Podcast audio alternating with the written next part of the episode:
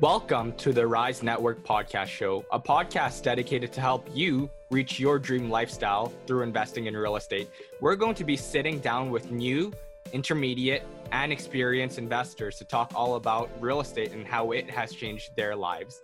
If you're looking to scale your portfolio or even just get into real estate investing, you're in the right place. Make sure to tune in. What up, everybody? It's Mai today. Austin is currently in Mexico partying it up, so it's just me today. But the past week's been interesting. I'm looking for at a few different multifamily properties that I think could work. We're just waiting on a couple last minute details. Uh, the bigger the property is, a little bit more information you need as well. I also just locked up a new flip today, which should be interesting. There's a low six figure profit on that one, so it's juicy enough that there's enough margin of error, right? Which is kind of how I like to do everything. And it is a small town flip, which brings with it kind of a higher level of risk as well, right? I'm on track, I think, this year with regards to my flipping goal that I had, but I'm going to be making some changes in the couple coming weeks as well. So just make sure you guys are following the journey on Instagram.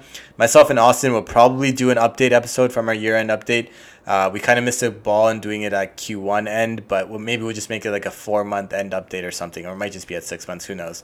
But both of us definitely made quite a few changes and leaps in our journey. I do want to talk about something that I've been hearing quite a bit, um, whether it's on the coaching side or mortgages. I've been hearing these kind of two different, completely different trains of thought, right? Where on one side, I see these individuals that are aggressively sourcing some crazy, crazy deals. You know, the benefit of having really good deals is just that you don't care what your cost of capital is right? So, th- so when you go into a private lender all of a sudden, because something you know pops up and there's some issues or whatever, or it's a quick close situation, you really don't care as long as you get to buy the house, right? Then there's individuals that are struggling to find a decent deal in today's market, right? And that's either, you know, the most common one is that you keep getting outbid on the market or that the numbers just don't work anymore, right? So I think, I think it's important that we all look at how we're acquiring properties because ultimately we all have the same resources available to us right? So just expand the resources that you're currently using to acquire real estate. Look at everything that's available to you, right? So this includes not only the MLS, but who else could be a seller of real estate, right? So it could be your neighbors, your friends, your family, plumbers, electricians, and last but not least, also wholesalers, right? So with that being said, let me introduce you to this week's guest, Waylon. Waylon's our first repeat guest. He was also our very first podcast guest. And at the time that we recorded it, I think it was almost nine months ago, Waylon had an Airbnb cottage and shared with us the numbers from that super lucrative deal. But he's done so much more in the last nine months that it made way more sense to bring him back onto the podcast to share with us everything that has changed since then. So since then, Waylon's gone on to flip and wholesale real estate alongside with Austin, forming Ontario Property Deals, which is well on its way to do a million plus this year. So with that, check out the episode, guys. I hope you guys enjoyed the episode. And as always, make sure you guys comment and subscribe to the podcast. Hello, everyone. We are joined with Waylon McGill. Uh, this is our first guest back and also our first guest period when we first started this podcast. So, oh, welcome yeah. again, Waylon. How are you? I'm good. That's awesome. Quite the accolades to come in with. I, I, think everyone, you know, kind of knows you from the first episode and your your very like origin story. But just super curious, like how have things changed? I think last time when we did that recording was probably July or August, but by the time it came out, it was October. But still, so how have things changed in the last what is that like eight months or so? Nine. Yeah, months? wow. Uh, things have changed a lot. So I think that we just touched on last time, maybe towards the end of the interview, where I'd kind of said like I'd been tapped out cash wise at that point and so i needed to get into more active strategies for income in real estate and since then uh, started wholesaling. So I got a few wholesale deals under my belt personally. And then, you know, as many people know, partnered up with Austin actually to create a couple uh, a couple brands and and a, and a proper wholesaling company. So um, it's kind of crazy to think that eight months ago I hadn't even that was just a, a, twinkle in my eye at that point. I hadn't actually gone out there marketed or closed any deals. And then cottage update, it's been it's been a struggle. COVID has been really tough, right? Like these these lockdowns have basically put us in a position where for for some months we haven't been able to rent out the cottage so we're really lucky obviously we did really well last year with it and we're able to bank some of that money because there's been some months with zero revenue and the interest has definitely been there lots of people have wanted to rent the cottage there hasn't been any shortage of interest it's just we've had to cancel bookings on people i think you know, hopefully that clears up. But overall, it's still been a great investment. It's just we kind of benefited from COVID and everybody wanted to get away and paying high prices for a while. And now we're kind of getting the, the downside of it of the government shutting things down and not allowing short term rentals. So are you still looking to grow out that portfolio or is that kind of you're just happy with the one cottage and, and you're going to leave that as is? I would like more, but my my wife is the one who really manages the day to day, and so it's for her. It's it's it's an it's an active source of income, right? It, it's taxed like active income for a reason. It's a lot more work, and you can definitely systemize to reduce the amount of work, but it's not just like picking up another duplex or something like that. So I think in the short term, probably not. Uh, and then I'll say like one lesson that we've learned, like one downside that we didn't touch on last time with the cottage is really being mindful of the neighbor situation. Like we've got a neighbor who's been really difficult, a lot of false complaints, complaints that have been uh, determined to be false by the city as well. And I think there's a couple things that that could be done to avoid that. One is scoping out like who are the neighbors when you're buying a place like understanding right? If someone's using their cottage as a vacation property and they're there just for the weekends for half the year they're probably you know having a good time while they're there as well right? Versus if you've got if you're fairly close to your neighbors and they work a day job and they're there all year round your guest might be treating a thursday or a wednesday like it's a weekend because for them they're on vacation but you know for someone who's nearby and, and owns a house for them it's just another day of the week. So one thing i would prioritize going forward is distance from neighbors how much like sound barrier there is like is there a good amount of trees and coverage and, and brush and stuff like that that's going to create a sound barrier.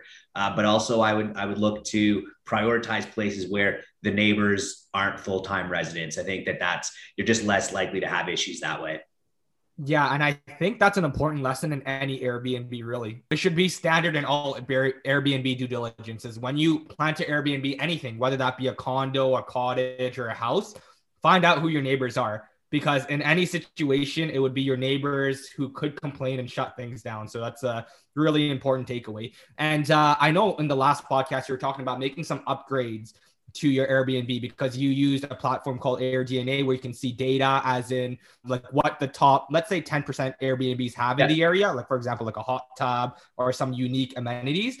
Are you still planning to invest more money into your Airbnb with this kind of struggle, or are you just like kind of operating as is and, and moving forward from there? Yeah, we're definitely going to continue to invest in it. The return is there. And obviously, running a business, it's a deduction when you do put that money in. So at our at our place previous owners like two previous owners ago had did have a hot tub. So there's already electrical there's like a you know a bunch of stone down to create that sort of area that the hot tub would go in. So we will we will likely do that later uh, later this year. Basically after we've done some revenue in the summer because obviously like i said for since january there's been very little time that it's been available to rent out uh, based on the lockdowns in that particular area. So as we get that revenue in, we'll continue to invest. I think we'd like to, to do a new, bigger dock. Uh, we're increasing our holding tank capacity to increase the number of, of, users that we're able to have during a booking. We'll be building a new fire pit this year. We've upgraded the outdoor dining. We purchased it late last year. I mean, it was supposed to be earlier. It was it was delayed by months. So we'll have like a nice new outdoor dining set this year. And I think just over time, it makes sense to continue to invest because at the end of the day, it's like you'll get a better return while you're renting it out, but you're also going to get a better return if you sell it or if you refinance it. So, just out of curiosity, do you think you're going to get higher daily rates, or is it just going to be booked out for a longer period of time, or is it a mix of both? Yeah, a little bit of both. Like I think that realistically, I don't think our rates are going to be much higher than they were last year when like everybody was just dying for a vacation. But if we could keep our rates close to what they were last year on an ongoing basis, and then the other factor is, yeah, making sure that that off season is booked out more consistently, right? Because a lot of people's cottage is only booked out during the key months, right? And a lot of people definitely got bookings this year because of uh, people just needing to get away. But you know that top ten percent that are booking, they're still booked out ninety percent of the time, month like for January, February, March, etc. Like that's huge revenue opportunity that you're missing out on. I think when you think about how much did you actually spend, like let's say now you spent eight or nine hundred thousand dollars on a cottage, uh, a hot tub's five thousand dollars, and could maybe double or triple your occupancy for four months out of the year right? It's a fairly small incremental cost for a lot of additional revenue. Yeah. So so you got the cottage. So I'm really curious to, to move into where you're where you're at now. So you got the cottage at that time, and then you started wholesaling. Like, how did you get started in wholesaling? What what I guess drove you to that line of business, and like, yeah, what was your like starting experience like? So I kind of I knew that I wanted to do it because I'd once paid a wholesale fee, and I was just like, oh man, like I'm doing all the work on this deal, and this person is making, in that particular case, like they made almost as much money as I did for a much shorter process. So I thought, like, I want to get into that. The other thing is like my background, you know, I've got a career in selling and sales leadership. And like, I didn't come into real estate knowing a lot about houses. I'm not a handy guy. Like, you know, I didn't have uh, great background in finance or something like that, where I'm a great number cruncher. So there wasn't really a skill in real estate investing that that was natural for me or something that I really enjoyed doing. And then when I kind of learned more about it, it was like, oh, this is like the sales role of real estate investing. I thought, okay, like I actually have a competitive advantage here. So I think in general, like you should do what you're good at, right? If you if you do what you're good at, you'll come to like it because everybody likes winning and everybody likes being good at stuff. So that's kind of why I decided to go in that direction. And how I started really was just with, you know, the way most people start is sending out flyers. And it's interesting, like at that time, I think, you know, I'd probably get two to three times as many calls per flyer I sent. And that's not that long ago, right? It's like eight months ago. I'd probably get two to three times as many calls per flyer or per thousand flyers as I do now. But I was able to get three deals relatively quickly within like the first two to three months. And that really was the proof of concept where I was like, I'm good at this. I can do this and I can I can build a business around this. So how many flyers did it take you to get to generate the two to three deals at that time? Like at that time, yeah. So I think I think my first round of flyers, I sent out like seven thousand flyers, and I actually got a deal out of it. Where now I would not project a deal. Like I would need to send 20,000 flyers now to project that you're likely to get a deal of, of some sort. Uh, but yeah, so probably I probably sent a total of about 25,000 flyers to get those first three deals. That's that's actually pretty decent numbers at that even for back then. So the two to three deals that you got, I, am just curious, like what did those deals look like, and like what what were the pain points? Because at this point, you're new to the real estate industry. You're you're kind of just like you've got significant sales experience which is obviously very relevant. But what was the pain points at that time? For me well one was just like doing everything right? So like wholesaling itself if you were just to like map out what the business is like the seven or eight steps to wholesale a deal it's like it's a fairly straightforward business. It's just it gets a lot messier when you're actually doing it in real life right? So one is you send out all these flyers you got to take all these phone calls you got to like where are you tracking that information right? We know that a lot of your sales from you know career and selling it's it's in the follow up so how are you going to keep track of all that information? Getting comps right? Like having a realtor who who's willing to to give you some time to pull some comps and like actually give you an idea of, of the value and where you need to be probably to make that deal work because as a relatively junior real estate investor like just in terms of time i was you know less than a year into investing at the time like it's just hard to comp properties. I think it's always hard, you know, like I'm a lot further in now and it's still difficult sometimes to assess value. So figuring that stuff out, but then you've actually got to go to the house of everybody that you're going to try, that you're like seriously going to try to buy their house. You've actually got to go there. I've got a career and a day job. So like, this means basically at like 5:30 jumping on the highway and fighting rush hour tra- traffic with everybody else to go to a house to have a shot at, at taking down a deal. Once you get that, you've got to book a walkthrough potentially. So you've got to market the deal, right? Where's your buyers list coming from? Like at the beginning, you don't have one. So your deals have got to be really good. It's, it's and what did you do at that point for the buyers list? Because that's usually a pretty big struggle as well. To be honest, so I definitely like sent out things asking people to get on my buyers list.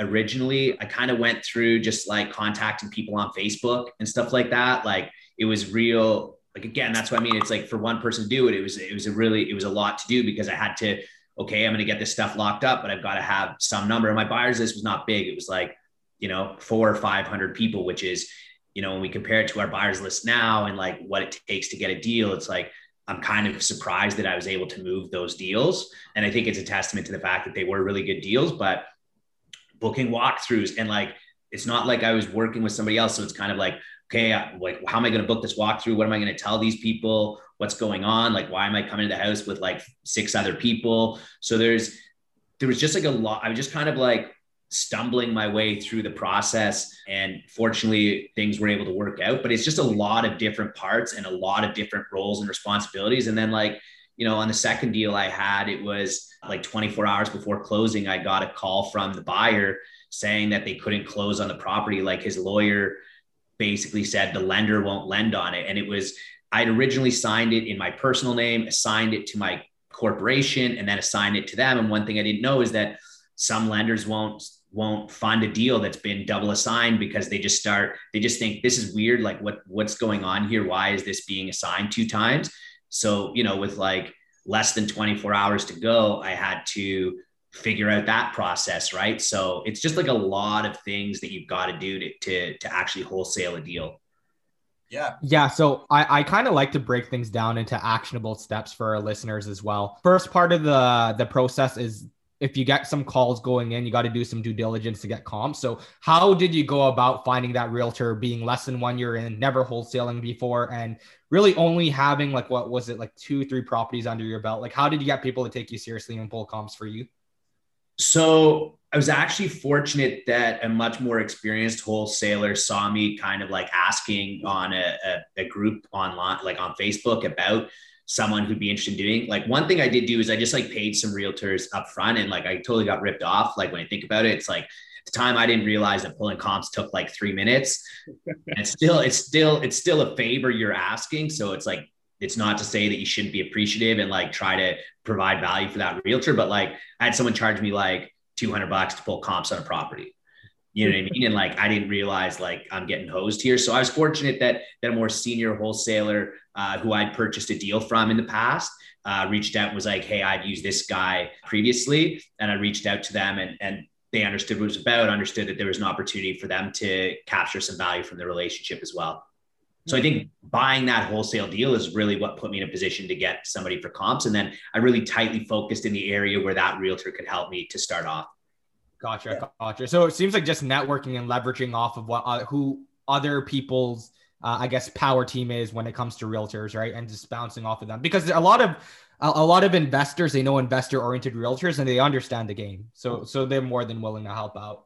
Yeah, yeah, exactly. We talk to a lot of realtors who don't get it or, or like who want to try to like capitalize every time they sell you comps with some sort of fee or something like that, and like that's not going to work for you. So I'd say if you're new to wholesaling, you need to find a realtor who understands that there will be value for them that you know you can recommend them to be used as the realtor for the flip itself if you flip a property but also maybe you'll wholesale a deal you know one of those first three deals i did was actually uh, and this was actually a Google ad that I ran. So even though I sent 25,000 flyers, that was for two deals. And then it was a, a Google ad for the other. It was kind of a retail buyer or like a retail seller situation. And the realtor was a, because it was a really good deal, the realtor was able to work with another realtor at his office and they both basically got a commission like him as the selling realtor and her as the uh, as the purchasing one so you know at the end of the day you got to make sure that they get revenue from you somehow Yes. So one, one thing I, I, I was thinking earlier when you were talking about, you know, leveraging the relevant skills that you brought to the real estate industry, which is your selling experience, right? Why did you decide to go down the wholesaling route rather than becoming a realtor? Because I think if you've got like great sales and negotiation skills as a realtor, your your earnings could also be pretty significant, right?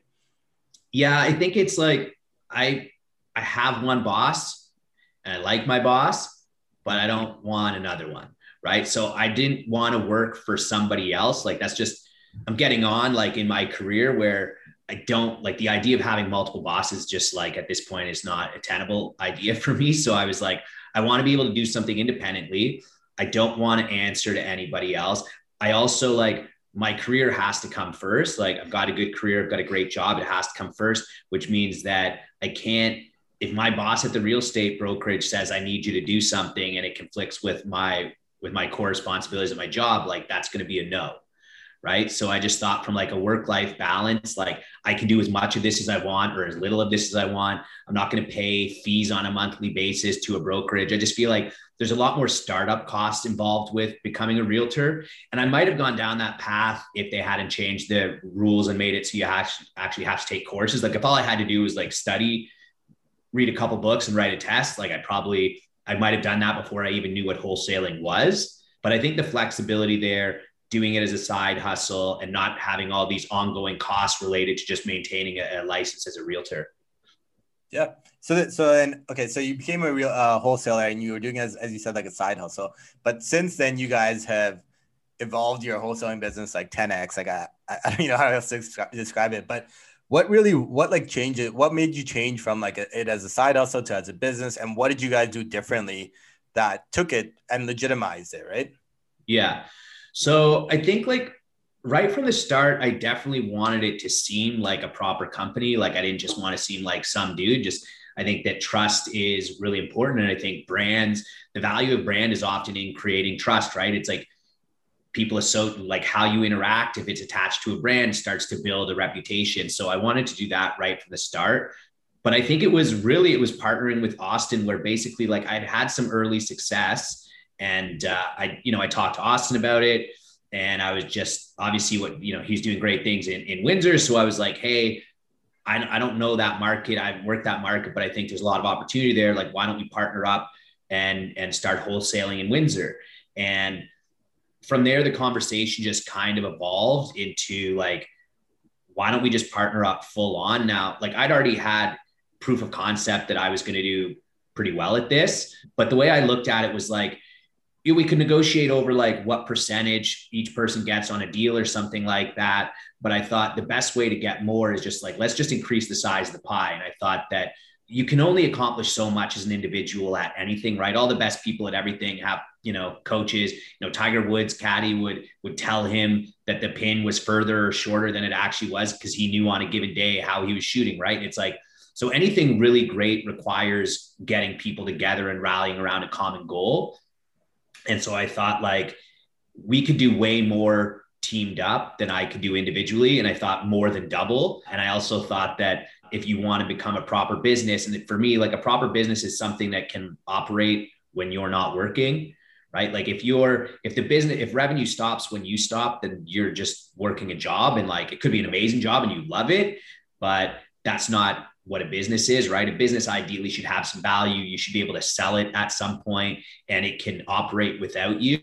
And I thought, I don't have the time to build that myself. Like there's two sides to this, right? There's actually getting the revenue, doing the wholesaling. There's also building a lot of stuff on the back end that creates scalability. And I can't, there's no way I could work my day job and do all those things. And so a partner was going to be necessary. And, and that's, I think, where things really started to take off. So let me ask you about that because I see, I, I do see a lot of new wholesalers teaming up, partnering with different individuals, kind of like pooling resources, however you want to look at it, right? So I know both of you guys fairly well, so I, I kind of understand it already. But for everyone else, like what was both of your skill sets and like what made that partnership work? So I think it's good to have like fairly clear roles and responsibilities. Like if you're partnering up with someone and they just do more of what you do, right? You're just both good salespeople. It's like, okay, great. But as you scale over time with just a couple of salespeople and nobody who's focusing on operations, you're probably going to find that you're not that efficient. You're wasting leads. There's stuff that's falling off because it's just like salespeople typically are not the most detail oriented and they're they're more focused on like how do I get this revenue now? And so one thing I would say is like making sure that you have a partner who has a complementary skill set. There's a book called Rocket Fuel that I think really articulates this well. They talk about integrators and visionaries. Visionaries have big ideas, they have these goals, they have all these different strategies of how we're going to get leads and things like that, right? And then the problem is that visionaries frequently are not very good at following through to completion of what it will, take to actually operationalize something. And so I think that Austin's background and skill set, like I think Austin is a visionary as well. Like you look at the portfolio and you look what he did, and like it's it's super impressive.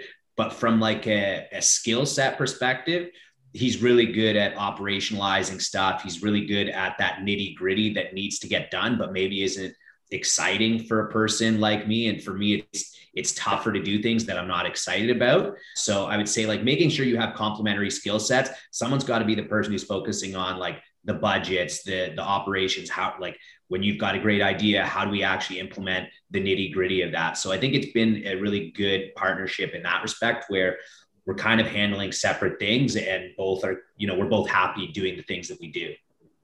Yeah, I think I think Waylon pretty much nailed it, right? Like, and me and Waylon have this conversation all the time. I'm like, Waylon, how the fuck do you always have energy to take phone calls? Because I I take phone calls on the disposition side, and it, it can get quite exhausting because that's something that takes energy away from me. I told Waylon like I'm someone who likes to sit on a laptop, grind away. Phone calls here and there, that's fine, but I can't do a day of full phone calls. Whereas Waylon, his entire job and career has been based off of that, right? Face to face interaction, talking with people. So I think we just have like exactly what Waylon said like good complementary skill sets where he is the person that is handling the acquisitions who's on the phones. And i prefer to be that person in kind of the background uh, on excel on quickbooks whatever putting systems together. But yeah no that, that's exactly what it is.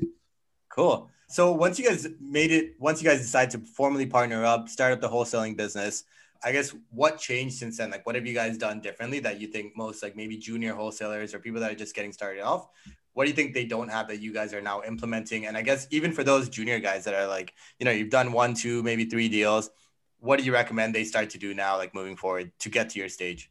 You want us to give our secrets, eh?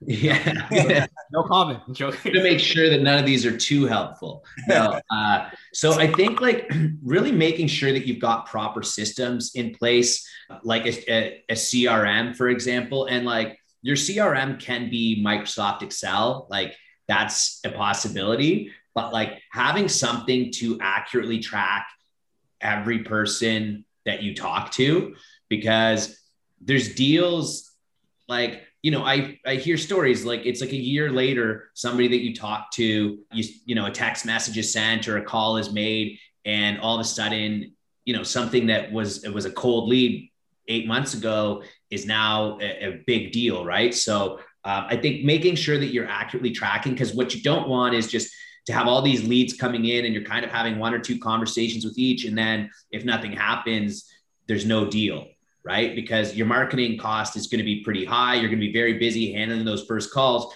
but your conversion rate on that marketing spend is not going to be really high. So I think doing that. Another thing I think is like get the finances sorted out quickly. Like I don't love focusing on that type of stuff, but it's like you need to know how much you're spending. I think it's really important. Like right now, we're in March, or sorry, we're in April, and I think like I don't see it getting better, but like you could easily spend 10 grand to get a deal in a in a hot market, right? Because one, there's so many people you're talking to people, they've got five or six letters in the past week. One, like, is there any reason why they should talk to you versus any of those other letters? Probably not really. You're probably marketing basically the same stuff that they are. So naturally as a percentage you're just going to get like a small percentage of the overall deals but you're going to be in competitive situations and your you know the profit margins are going to be squeezed. So it's like your cost per deal is going to be pretty high right now i think. It's just like same with regular real estate right? There's you go to your your favorite city and like there's probably a lot fewer listings than there were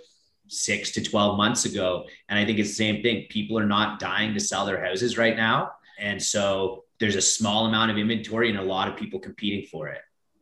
Yeah, so, so that's one thing that's interesting that you said that because I think being in the industry now, like we've definitely seen wholesale fees go up significantly, right? But is that just directly correlated to your cost of acquisition, or is that more so driven by high buyer demand? Like, what's your opinion on it? And I know there's probably no right answer, but just your opinion. Yeah, I think part of it is like probably eight to 12 months ago, you needed to have a bigger discount off retail to, to like inspire a, a typical real estate investor to go out after that deal.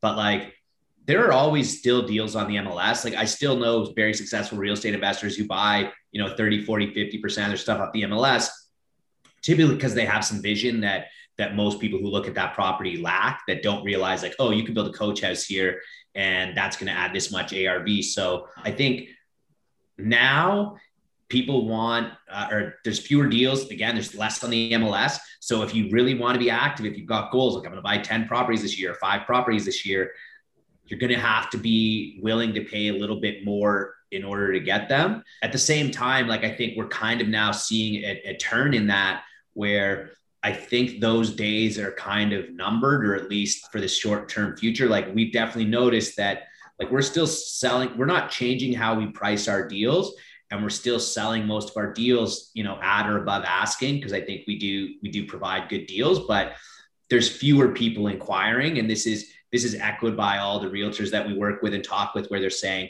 you know, this property might have got 25 offers in January and in April it's only getting five.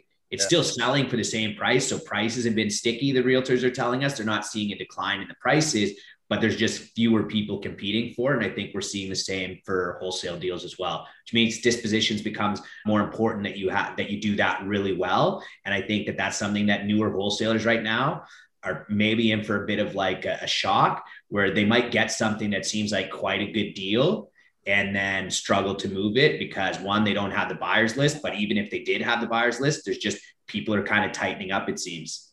Yeah, I think people are just getting there's a lot of discussion, I think, in the real estate market where it's just like buyers are just getting tired, right? Like it's like how many times are you gonna keep getting like outbid in the market? Eventually at some point people just start to get tired and like lose faith in like all this stuff, right?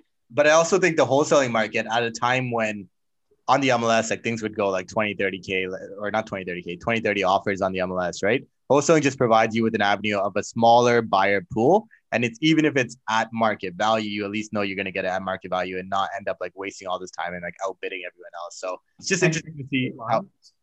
oh, sorry, I just wanted to touch on that point that you just made, Mayu, is is that on the MLS, things are selling above comps, right? Consistently. Yeah. And that was a huge issue a lot of buyers had is, is that this thing sold for 10K less three days ago, and now it's selling for 10K more above all comps. Whereas wholesaling will always be based off of data and comps because that's how we derive our offer price right? And then we provide the list of comps. So it's never something that's quote unquote above market value. It's always based on comparable data. So that's like a key differentiator, especially in a hot market where comps don't mean anything on the MLS because it's consistently yeah. selling above, right? But just thought I should mention that.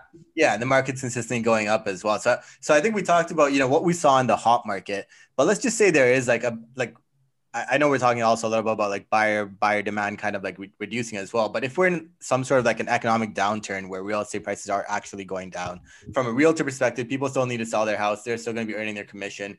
What's the impact on the wholesaling business? If you're a wholesaler or if you're someone looking into the market, what's the impact on wholesalers in a downturn?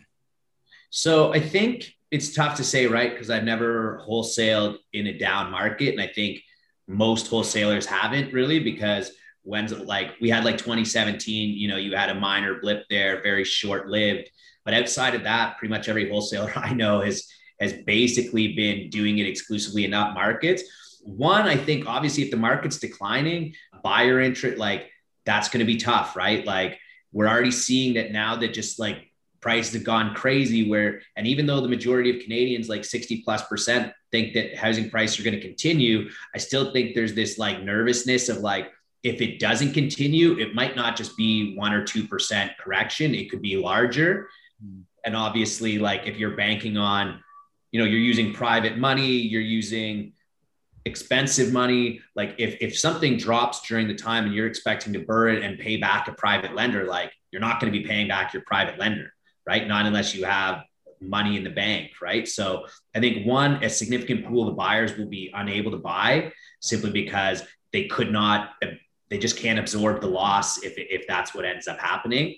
So I think that's a problem. But I think that the big thing would be like, is if people are renewing their mortgages at prices that are less than what they paid for the property, I think that's when you'll see like some drastic changes. I don't know what they'll be, but like if you've got a lot of people who are, who are not able to refinance because they owe more than the house is worth, that likely means a lot of houses are going to be available for sale. So I think there's always opportunity. And I think that wholesaling is something that is kind of immune to cycles in the sense that like you can sell real estate in a market that's going up or going down right? One of the challenges is that pe- prices are stickier on the way down right? And so even now like let's say that you know we've had this crazy everybody is aware like you're not getting calls from people now that aren't aware that the market's gone kind of crazy.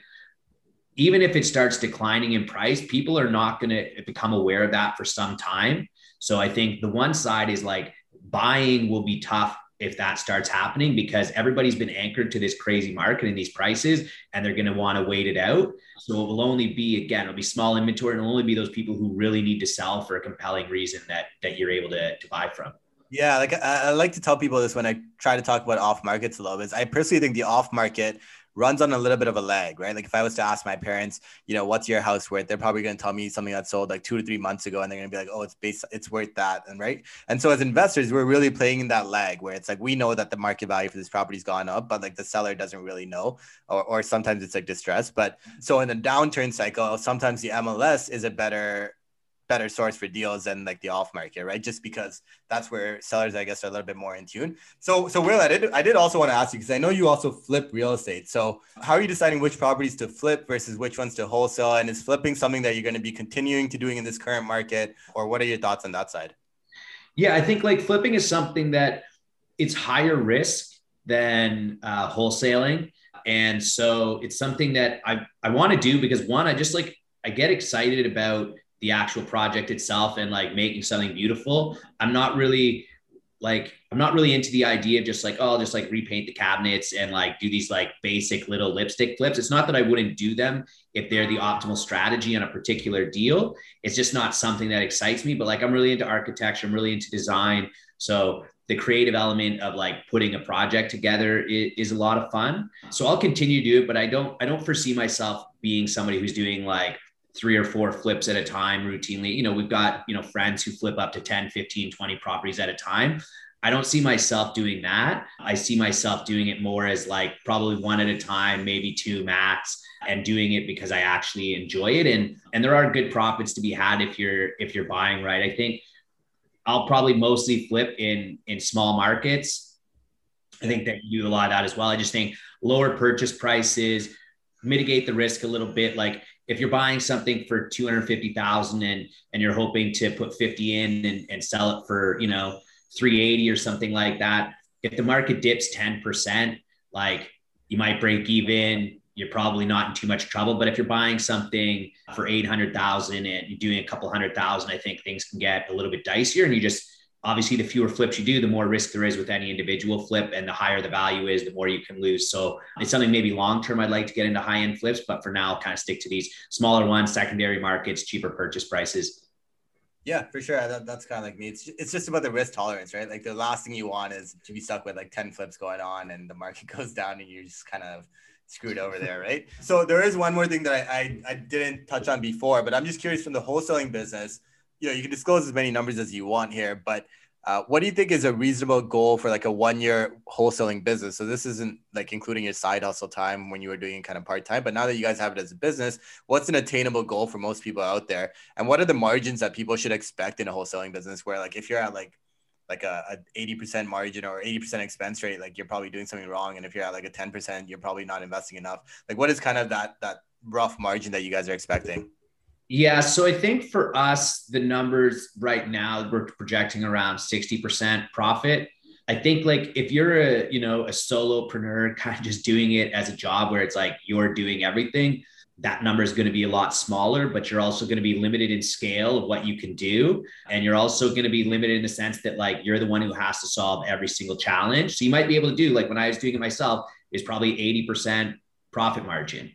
Yeah. Right as people scale, it, the margins get smaller, and that's because you're not doing all the work anymore. You're paying other people. So I think you know when you look at, I listen to a lot of podcasts from the U.S. and these big wholesaling operations are doing you know 10 million a year and, and stuff like that. You know they're typically around 30 to 40 percent margin. Like if they can hit 40, they're doing really well. So I think it kind of depends on on the scale that you're doing. As you scale up, your margin will go down. I think for us, I think doing seven figures this year is definitely the goal and it's something that we are going to do. I think part of one thing that can set us apart from some other newer wholesalers is the ability to close on stuff ourselves, wholesale it or flip it or BRRRR it if we need to, to make sure one, that we're fulfilling our, our kind of moral responsibility to the seller that we told we would help. Two, we're able to capitalize on more of the revenue opportunities than some people who maybe don't have the ability to close on a property that, for whatever reason, there's not enough interest in, but we know is a great deal that we could flip on the MLS very profitably. That's awesome. Thanks. Okay. So I think this was a great episode where you shared a good chunk of wisdom on the wholesaling market, the industry, and your own numbers. So at this point, Will, and we usually like to ask our guests three questions, and I'm also curious to see how your answers have changed now since the last time we did this. And I, the questions might have changed, but you know, where do you see yourself? Or let's talk about yourself and let's talk about the business 5 years from now. How does the business change? How does your own lifestyle change? What are your goals and stuff like that? So I think within five years, I'd like to no longer work a corporate job. Like I love my job. I've worked for an amazing company, but in five years, I'd like to be pretty much self-directed in my time where I can work from anywhere. You know, me and my wife, maybe we have got small children by that point, uh, where we're able to, if we want to go to Costa Rica for for a few months from January to March, I'd like to be able to do that sort of thing. So I think from a business perspective, that means we need to have employees that are capable of, of doing the roles that we do now uh, and maybe not exactly the same way or at the same level but without much loss there so that we're able to kind of reclaim some of our life because work life balance is is just very out of whack right now and it's not something that's sustainable uh, over the long term cool okay the second question is is uh, if you had i think you already answered this well let's try it again if you had 10 million dollars and you only had i think it was a week a week to spend it how would you spend it? And you cannot spend it all on real estate. Okay, so if it's I mean can't buy any investments with it because that's just kind of a boring answer. I think it would be taking a bunch of friends and family on a really amazing trip, like whether it's to Asia or something like that, like you know, scuba diving, doing all sorts of like nature stuff, staying at great resorts, just eating at the best restaurants, like really taking in the best that the world has to offer. I think is what I do, and obviously that stuff's just way better when you can bring a whole lot of people with you and share that experience. Sure. And if you could do dinner with any person dead or alive, who would you choose and why? So last time I think I chose Eddie Murphy. I would say maybe Lars from Metallica. I think he's a very good businessman, but more importantly, just like, you know, growing up, I was super into to that music. I still am, but uh, I just think he's a really interesting guy. And I think just like the stories that that rock stars from that era had. Like it's it just the world's changed and that type of rock star doesn't really exist anymore. So I think it'd be just really cool to to hear those stories firsthand from someone of that status.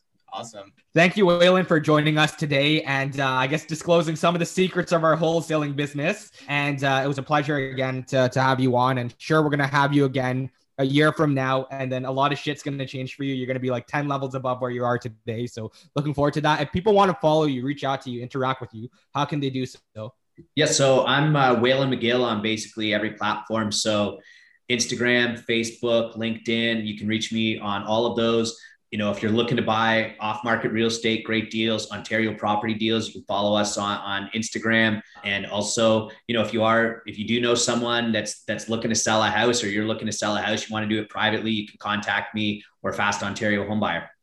We're going to have all of those details in the show notes below. Again, Waylon, pleasure having you on as always. And everyone out there, make sure to like, subscribe, do whatever you can to support this podcast helps bring great guests out like Waylon. And until next time, invest smarter and live better.